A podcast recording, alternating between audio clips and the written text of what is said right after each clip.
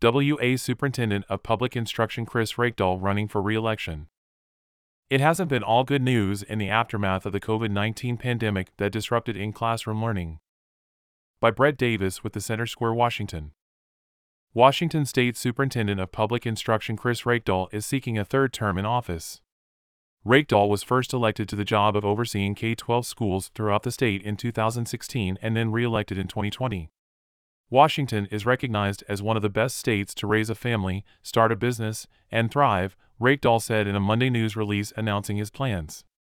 One of the reasons we rank so high is our outstanding public schools. In six years, despite a pandemic, we are near record highs in graduation rates, assessment scores are rising once again, enrollments are reaccelerating, we have expanded access to college credit while in high school, increased options to become a bilingual learner, added record investments to support students with disabilities, and we have opened up robust pathways that empower students to focus on college, apprenticeships, military service, or straight to work after high school.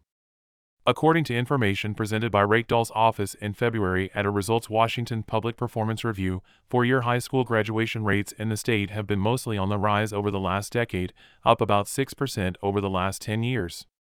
It hasn't been all good news in the aftermath of the COVID 19 pandemic that disrupted in classroom learning.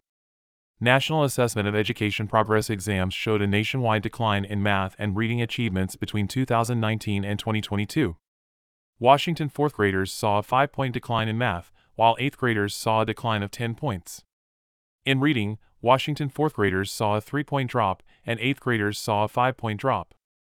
Reykdal's priorities for a new term include expanding in school mental health resources, increasing career and technical education in high school, universal meals, reforming student transportation, and more financial literacy programs. His current term ends in January 2025. This report was first published by the Center Square, Washington.